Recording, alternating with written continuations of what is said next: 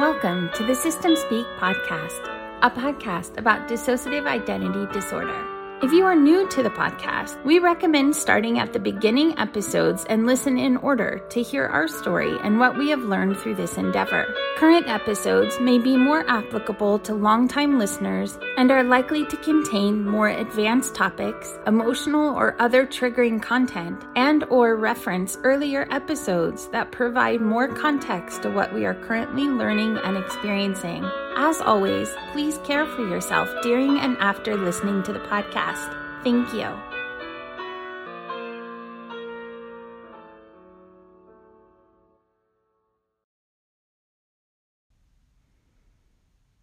This is Dr. E, and one of the things that I wanted to talk about is dissociation versus psychosis for two reasons. One, when you don't understand what's going on with dissociation, it can very easily feel crazy or overwhelming. It can feel crazy and overwhelming even when you do understand what's going on. And two, from the outside, there are times when it can look crazy or what they're describing sounds crazy if you don't understand what's going on. So it's important to understand the difference between dissociation and psychosis. There's several things about this and the way perspective is changing and the way research is changing as well. So, for example, the old school ways of differentiating between schizophrenia and dissociative identity disorder were pretty simple.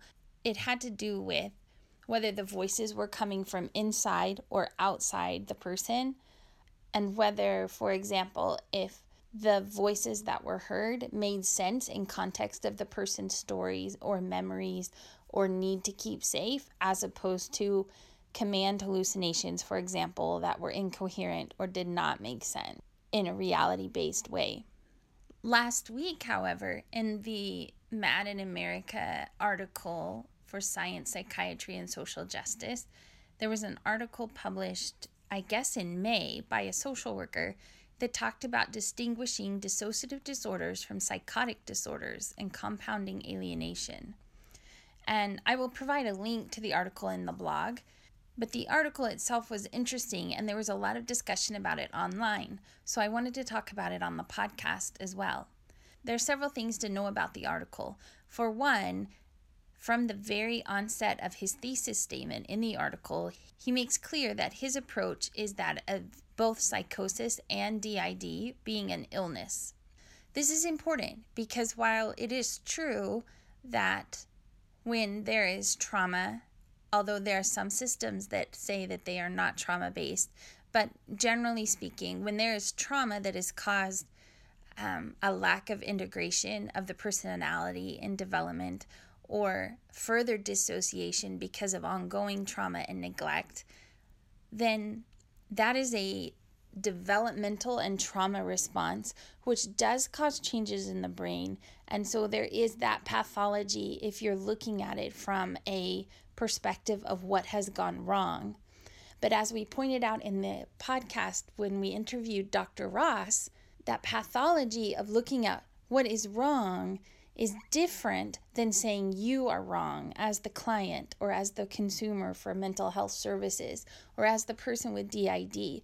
There's a difference between the pathology of this is wrong and the story of what happened to you.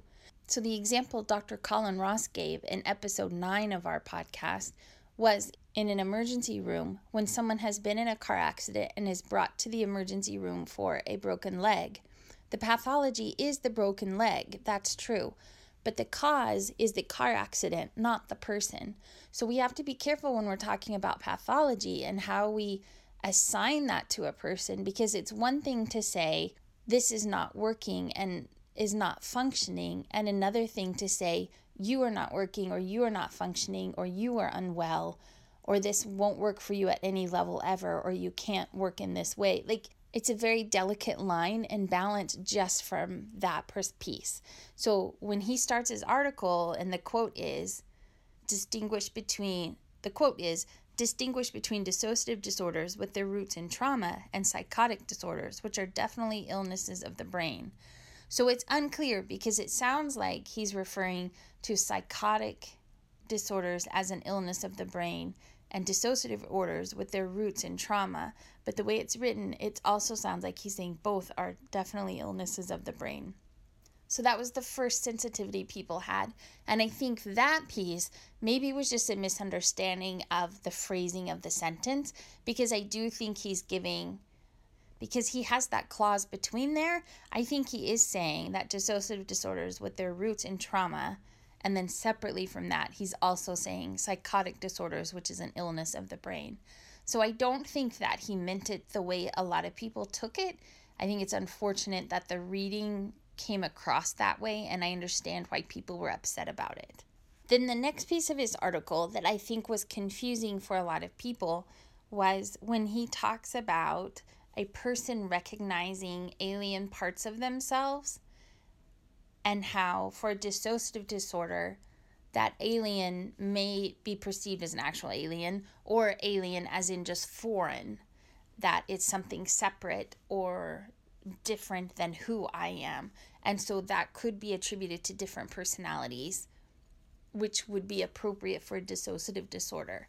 But if someone is seeing those alien parts of themselves because of being literal aliens or demons or CIA agents talking to them through a brain implant, then they would be diagnosed as psychotic. So he's trying to differentiate again based on the reality and likelihood of what it is that's happened. And so he's saying most commonly, people in the general population who are not well educated about DID, much less like anything like RA or any kind of ritual abuse, that they would not understand what to do with that. And rather than being diagnosed with a dissociative disorder, they would be diagnosed as psychotic. The next piece is that the author goes forward in saying that professionals in the field could do a, a better job of acknowledging what the person has inside them and what they are going through, and that regardless of how this is described or presented, that it could be very well a human response to difficult circumstances or he says quote a very human response to very difficult experiences and the brain may simply be responding to those experiences end quote so he's saying clinicians make it harder for people with DID or even psychotic disorders or people with DID that is misdiagnosed as a psychotic disorder. That professionals make it harder for these groups of people when they don't understand what's going on and don't listen to the story that goes with what people are describing. His approach, however, was sort of the fourth point because he's speaking clinically. He speaks so much from a pathology perspective that a lot of people who do have DID were really offended and hurt by the article because they felt that he was describing alters as a symptom. So, in a way, this is true if you're looking at the DSM and part of the requirement to have a diagnosis for dissociative identity disorder is having alters. That is part of the diagnosis, and that's where he's coming from the clinical pathology piece. However, from the perspective of insiders or headmates or personalities or the alters themselves, however you call them, it was really offensive. And so many people with plurality as a community were really intensely discussing this because there were pieces of the article that were very helpful and pieces of the article that were a little bit confusing or easily misunderstood and easy to take offense about the way he presented things. His main point is here, let me quote this that the idea that professionals can define voices as more psychotic if people find themselves unable to talk to them also ignores the possibility of a spectrum. It ignores the possibility that inability to talk may be another function of the degree of alienation. So he then goes on to talk about how, in any circumstances, when there's something difficult to deal with, we have a harder time approaching it. And so, just because someone who presents as psychotic has difficulty discussing the issue or discussing what's going on or describing the voices that they're hearing or what the voices are saying or doing does not mean that they're psychotic. It could just very well be that those particular voices are dissociative states that have more difficult issues that they are dealing with.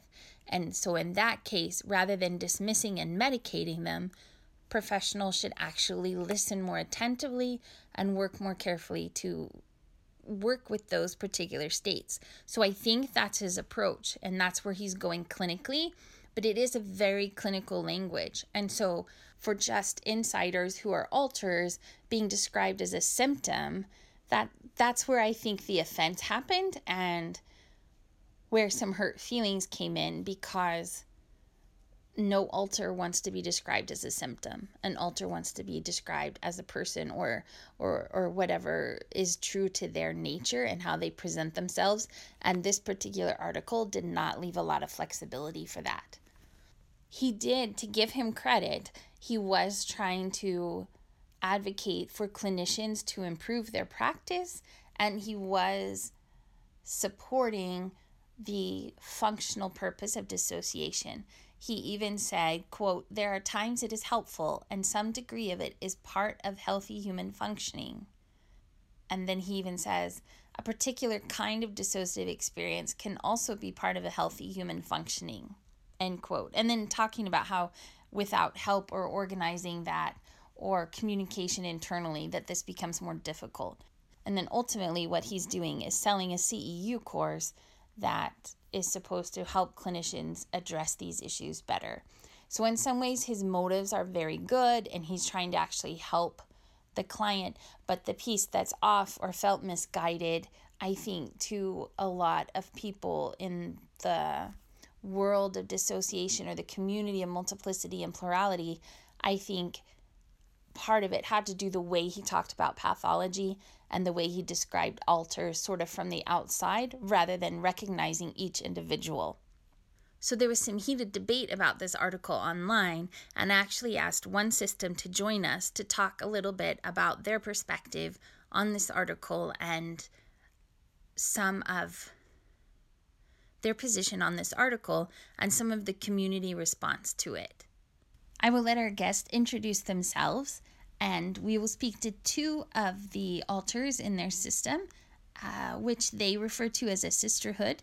They will also explain their own view of dissociation and multiplicity using the social model of disability. They make some significant statements about how coming out empowered them to find their own voice and relieved them from so much stress and energy they had used to hide previously. After discussing the article, we'll talk a little bit about community within the plural and multiplicity community and why that sense of community is so important. We'll also discuss the trauma of having mental illness as a child and how dissociation actually protects us from psychosis.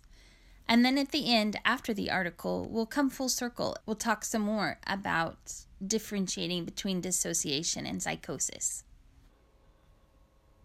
I just mm-hmm. wanted to include you in the podcast. Thank you for participating.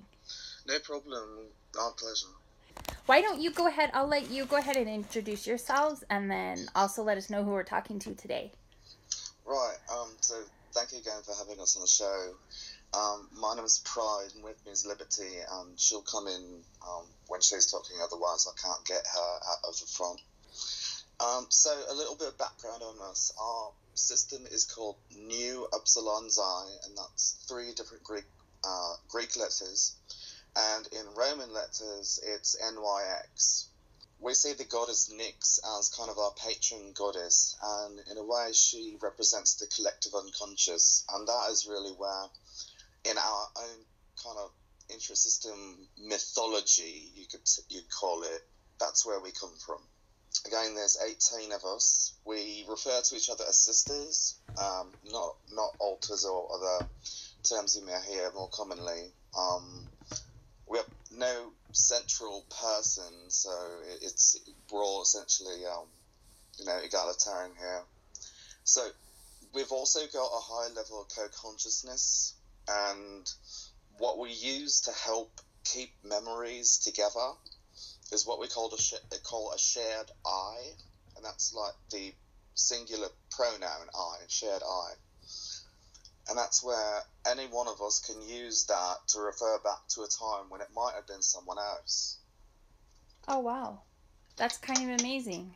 Yeah, it's it, it, it's just the same nature for us. Um, are switching, since again, like I say, we're co-present right now, so really the switching is just very, very smooth and blendy. I will typically uh, switch mid-sentence while someone else is talking, whereas Liberty will just come crashing through almost like Kramer on Seinfeld.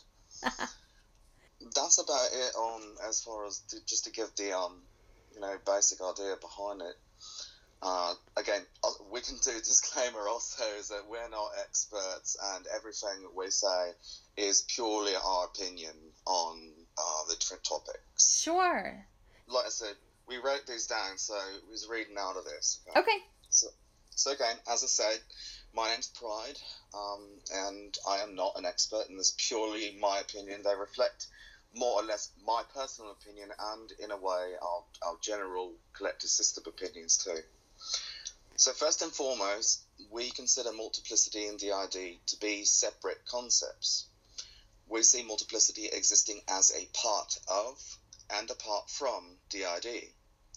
To us, multiplicity is a form of de- developmental adaptation. Growing up, one uses the tools available to them to adapt and survive in the environment.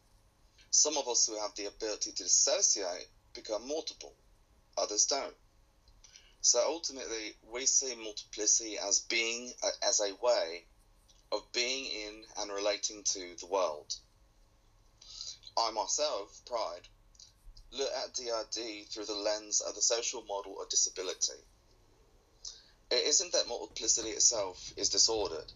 It's that we live in a society that is hostile to the very concept itself, and Liberty will go into this later. It's society what's broken, not us. Were society to accommodate for multiplicity, things would be different. We, our system, Neon Upsilon Xi, have the privilege, privilege of working in a position that allows for us to be out and no longer remain in hiding. When we stopped out, when we stopped hiding and were accepted by our colleagues, our ability to function increased significantly. It wow. wasn't about how much effort and energy went into suppressing each other and holding each other back and hiding ourselves from the world until we no longer had to. And I'll just break here. The best example for that is myself.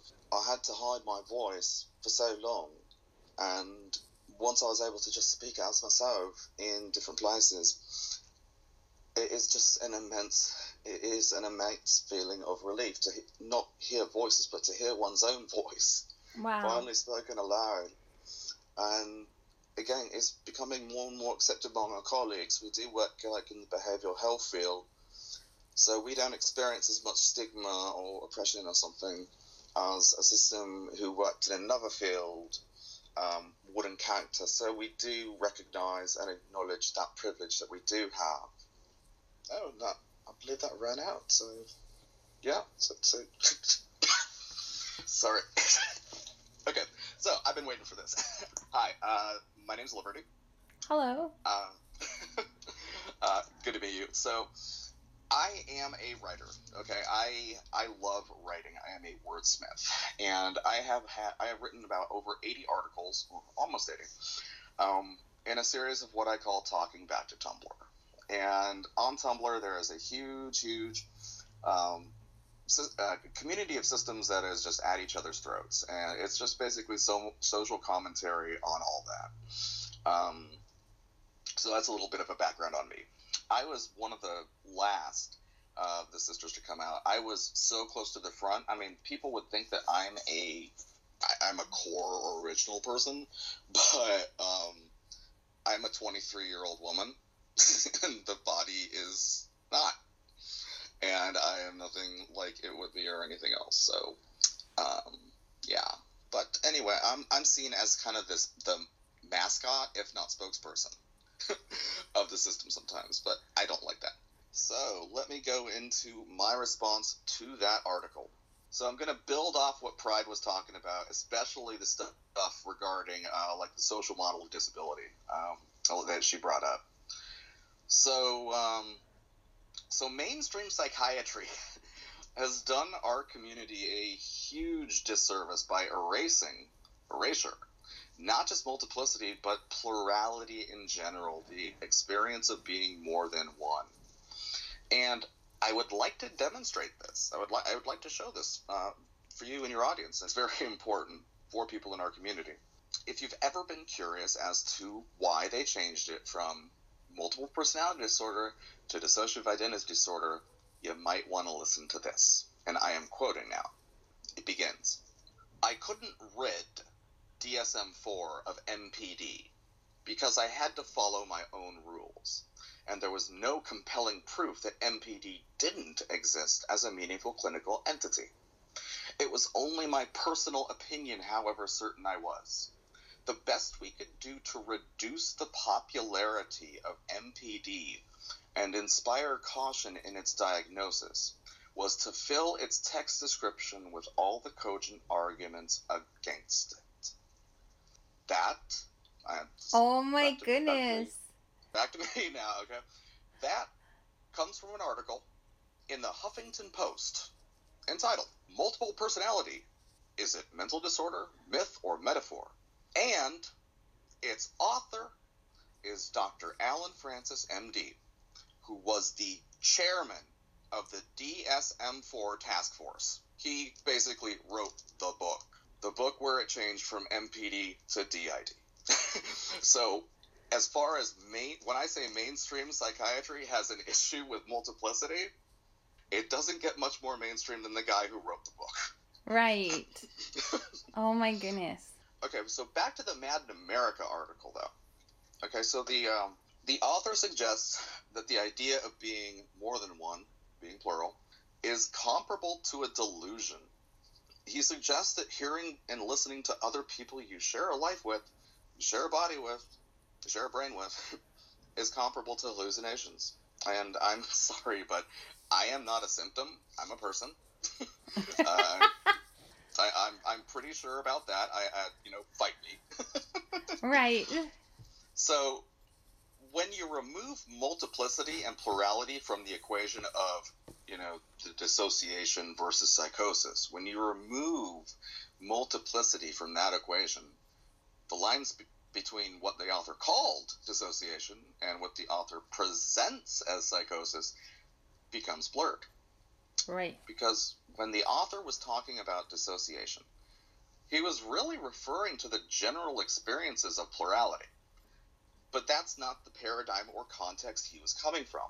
Right. In the in the world he comes from, we don't exist. The author reflects in a very condescending, in my opinion, and passive aggressive way how mainstream psychiatry has come to view us. Delusional singlets. Because to them, there's no such thing as plurality.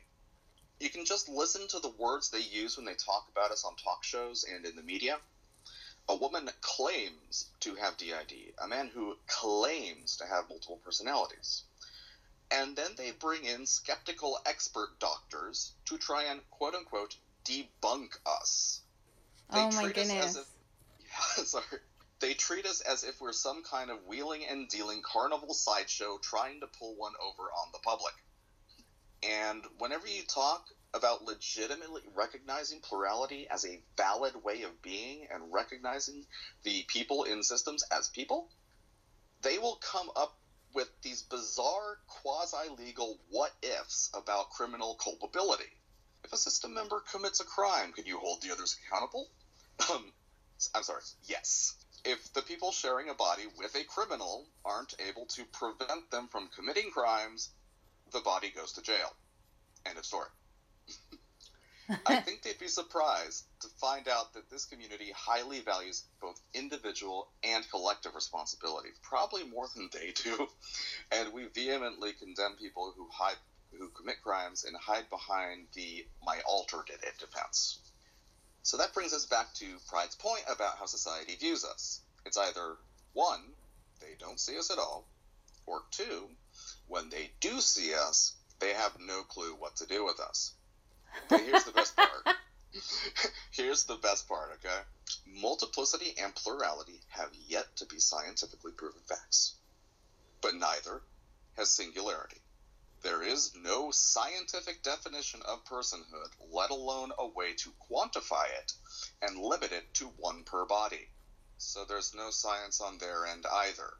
For all we know, everyone could be multiple, and there's nothing they can do to disprove it.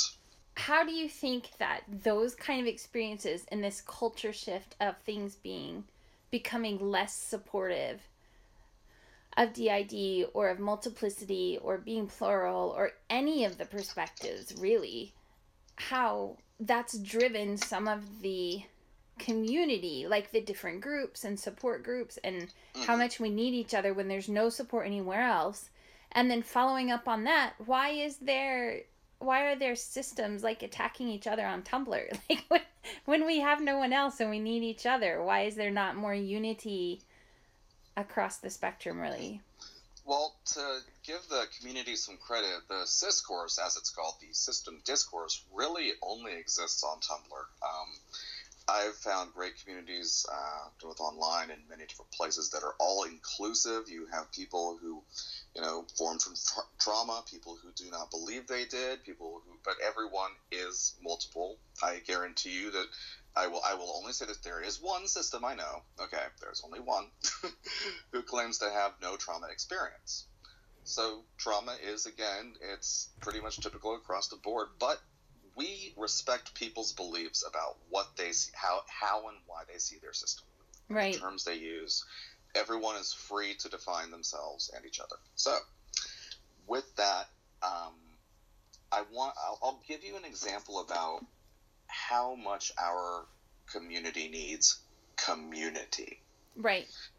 We've been isolated from one another and almost actively kept from one another because for the for the longest time and still pretty much um, professionals have been the gateway to one another. Right we only have these, you know, big national conventions once a year or all these other things that are put on by people who are not multiple. And we have, and when we do get together, it's like in the context of support groups. In other words, there's no chance for us to just sit around, hang around with each other, and be normal without the uh, outside the context of psychiatric treatment. Oh, I see. And to give it to illustrate this, um, us and two other systems uh, just last summer were going um, around the, kind of the East Coast, holding. Uh, it was two different conferences we went to, holding plural caucuses. In other words, a session during uh, like you know kind of after after hours at night, where the only people who come are multiple or plural in some way, however they identify along that spectrum. Right the first one we did two of them. The first one we did, um, these two uh, systems showed showed up. I, would say they were about in their late fifties, and they were just kind of sitting there giggling with one another. And we asked them, you know, hey, do you know, do y'all know each other? And they said, we've worked together for 22 years. no way. But they didn't know the other one was multiple until they both showed up at the, at the caucus. No way.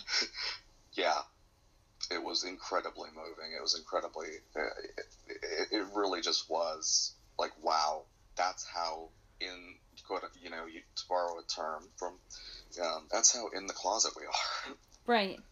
that we can you know hide it so much just from systems that we work with and are side by side with all the time. But then again, if you think about it, if yeah, if that's your normal, if multiplicity is your normal, and you're around someone else's multiple, you might not even notice it.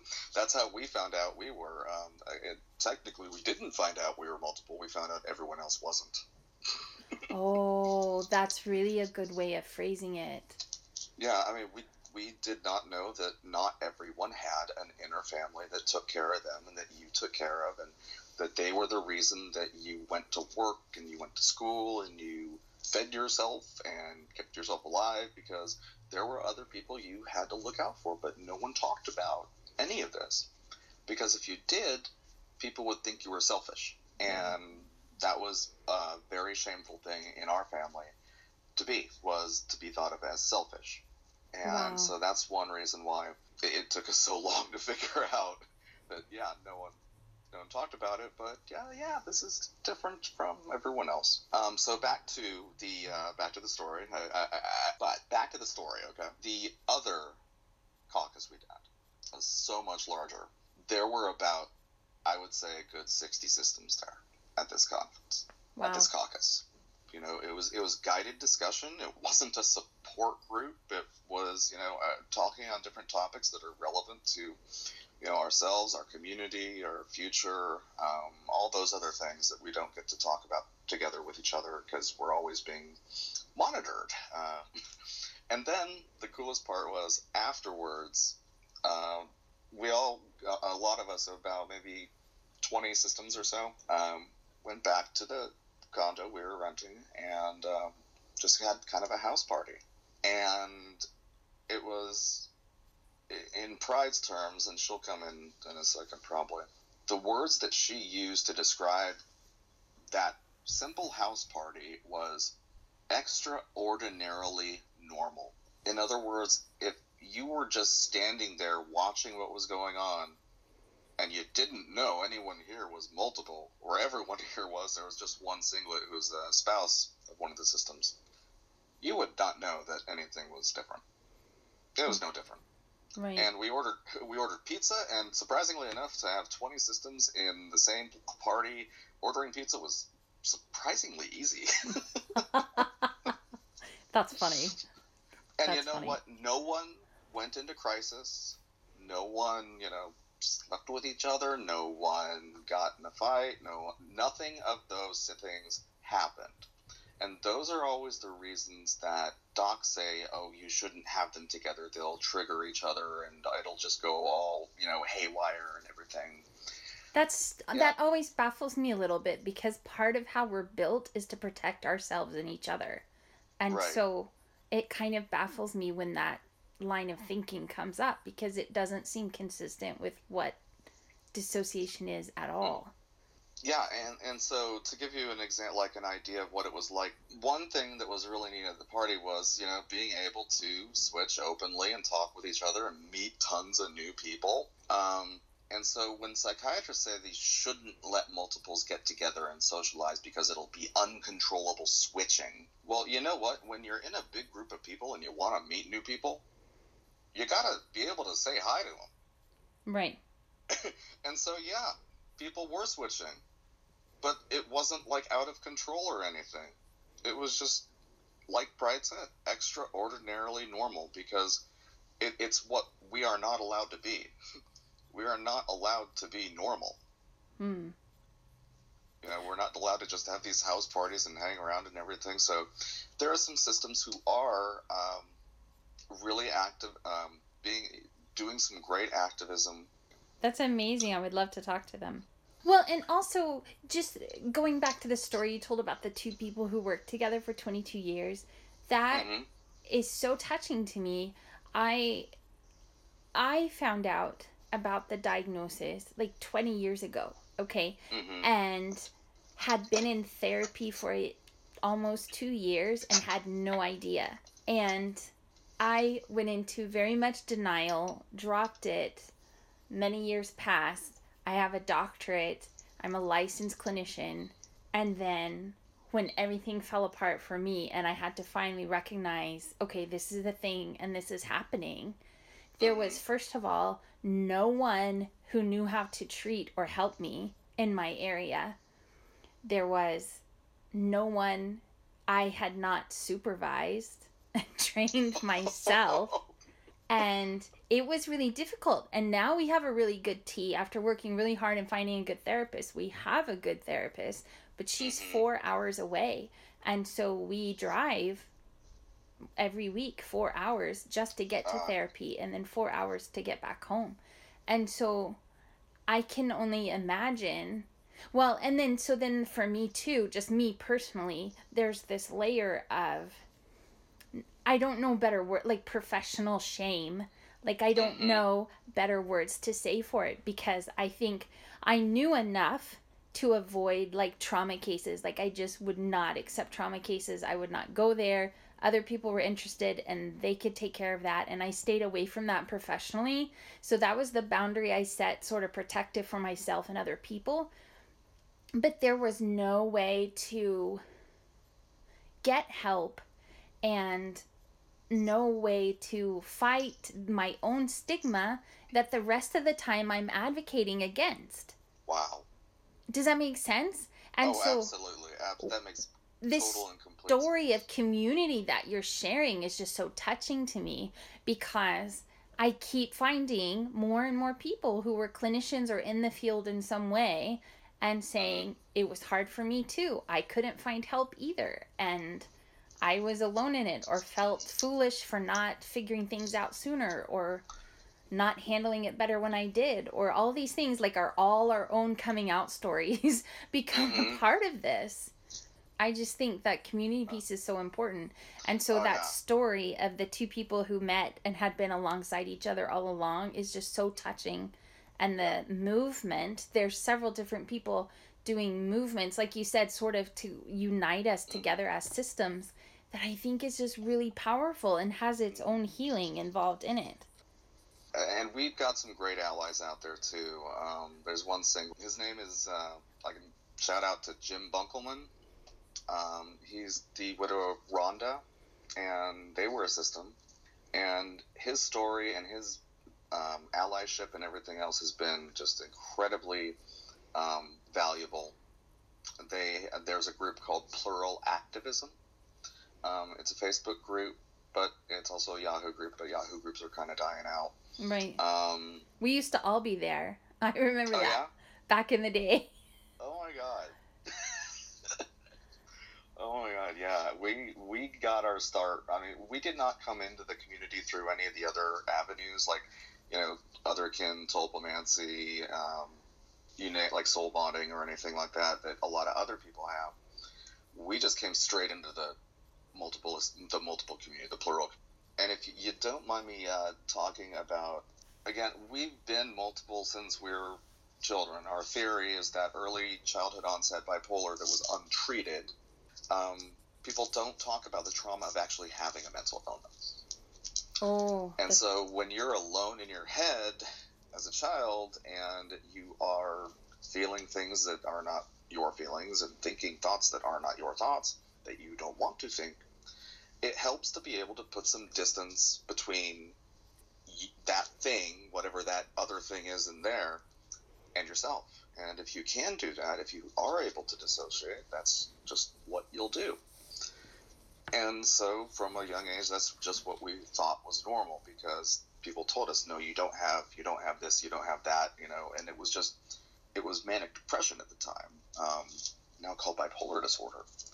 But growing up, eventually, things started to fall apart. And when we were about 17, we started seeing a therapist. We've been seeing her for now, I think it's 20 years we are incredibly fortunate to have her, um, especially because we we never knew until much much later that she actually was a specialist in dissociative disorders because we had no clue about our multiplicity until you know in our 30s and she said that when we first walked into her office at about like 17 and a half years old she knew we were multiple No way.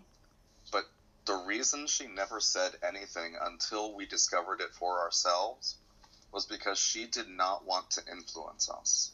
Oh wow.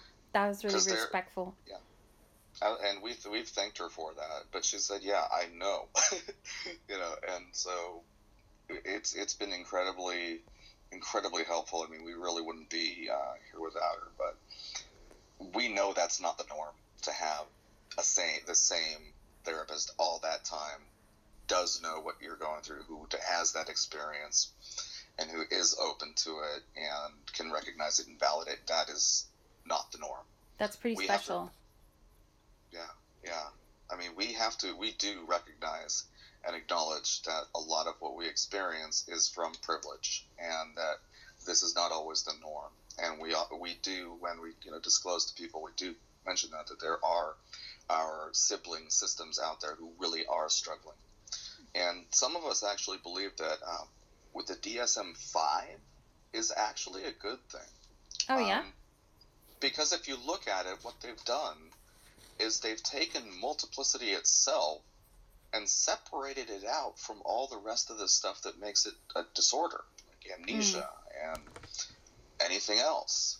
And it has to be causing a problem in your life. You can't just walk into a therapist's office and say, "Hey, I'm multiple. I need help." It'll be okay. You're multiple, and you know. So that way, the folks who do really need help aren't uh, are are able to access it, and the folks who don't, like us, we just go in for bipolar related stuff. I, I, mean, you know, having one mental illness and sharing the same brain, it all affects us very, very differently. Um, but it's not DID. It's not the multiplicity that is uh, disordering or disabling for us. That's actually it's a, multiplicity has actually been what has saved our sanity in many cases. Mm because that's what dissociation is and the and multiplicity as its end result that's what dissociation is. It's a defense mechanism but people don't really ever mention what it is a defense against. And in our opinion our non-expert it is a defense against psychosis. It is a defense against going crazy it's a way to protect your mind, to protect, uh, oddly enough, protect the integrity. It's not to shatter or anything. It's to protect your sanity. And so that's why when I read that article about, you know, dissociation versus psychosis, from my perspective of the whole thing, I just couldn't really understand like why is this confusing to you? You know, why why why are you even confused by this? You're uh, comparing apples to, you know, or not apples to oranges. It'd be having to like apples to tomatoes or something. Tomatoes still a fruit. Sorry, sorry. but you know, the the, the, the comparison. Sorry, the comparison um, didn't make sense. It That's really, really significant, though. I think I think that's really powerful what you said about dissociation protecting us from psychosis. Yes, yes. I mean, because we've never been psychotic. We've got bipolar. We've got it pretty bad. It's pretty intense if not treated. You know, right now we're, we are like on five different medications, and they are very, very helpful for us. Um, but yeah, we have never been psychotic. We've been to the brink. We've been to the edge, but it's always been dissociation or some form that has brought us back. So I, I, mean that's that's our understanding of the relationship between dissociation and psychosis is that dissociation is there is to prevent it. I think that's really powerful. Thank you. Thank you for sharing with me. No problem. Thank you so much for having us on. This has been great. Thank you. So, before we sign off, there's a little bit more I want to share about this. I want to go back to some of the things that Dr. Colin Ross shared when we interviewed him and things he has said in other presentations. I can provide a link to some of the videos of him presenting where he talks about this very thing dissociation versus psychosis and differentiating between them. But one thing he points out is that the National Institute of Mental Health has decided to stop funding DSM categories because now they only fund things with a biological basis, which means there's no actual direct funding or research into dissociative identity disorder other than the biological aspects such as arousal circuitry, memory circuitry, and things like that neurologically. However, the conclusions that are being drawn without the other aspects of research are not all appropriately conclusive. So, for example, so one example Dr. Ross gave was the BRCA gene, the BRCA gene, that indicates when a woman is high risk for breast cancer. This is not actually true. Testing positive for the BRCA gene means that their body has a low capacity to repair damaged cells, and this is more prevalent in groups of people who have been traumatized. So, for example, the Jews who survived the Holocaust and their descendants have a higher rate of not only cancer but also this particular gene. Which I think he did not say this, Dr. Ross did not say this, but I personally think that's some powerful imagery, like symbolically there's something going on that breast cancer was not as prevalent or a thing the way it is now before that population had to literally wear stars on their chest or broke or their hearts were broken by the torturing and killing of their families. It's a physical grief. Now, I'm not saying that this group of Jews are the only ones who have breast cancer or who have gone through that, but it, it's when Dr. Ross talks about that and gives the BRCA gene example, he's talking about a specific study that was done on those descendants. So that's why I'm referencing it. But I thought it was such a powerful image because there's significant historical trauma in that population. The other thing that Dr. Ross points out often in his presentations is that dissociative identity disorders, or even dissociative disorders in general, are not in the same category as psychotic disorders. However, there's a high rate of people with dissociative disorders who are misdiagnosed as psychotic. So, how does this happen?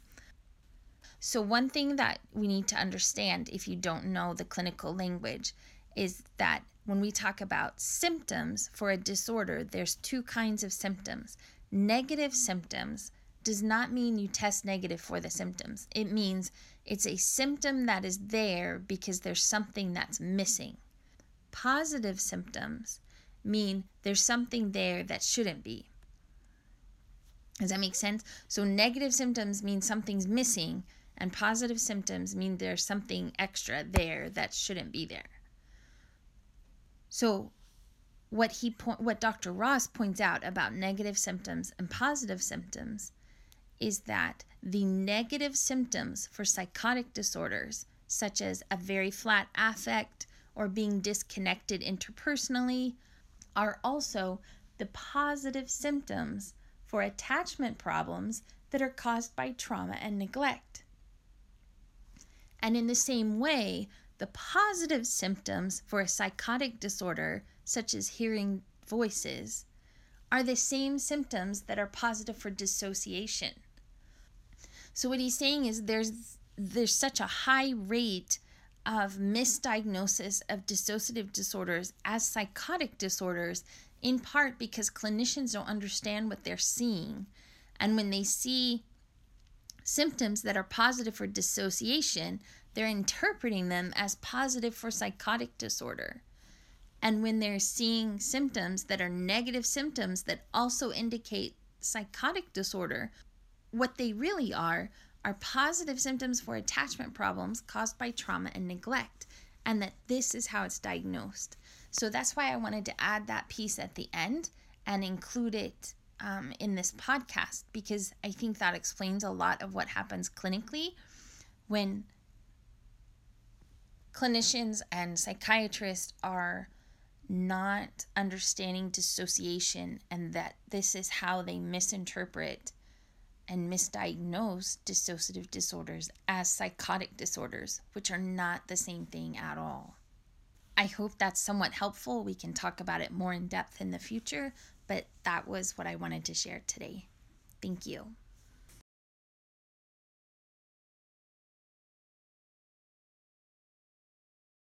Thank you for listening. Your support really helps us feel less alone while we sort through all of this and learn together.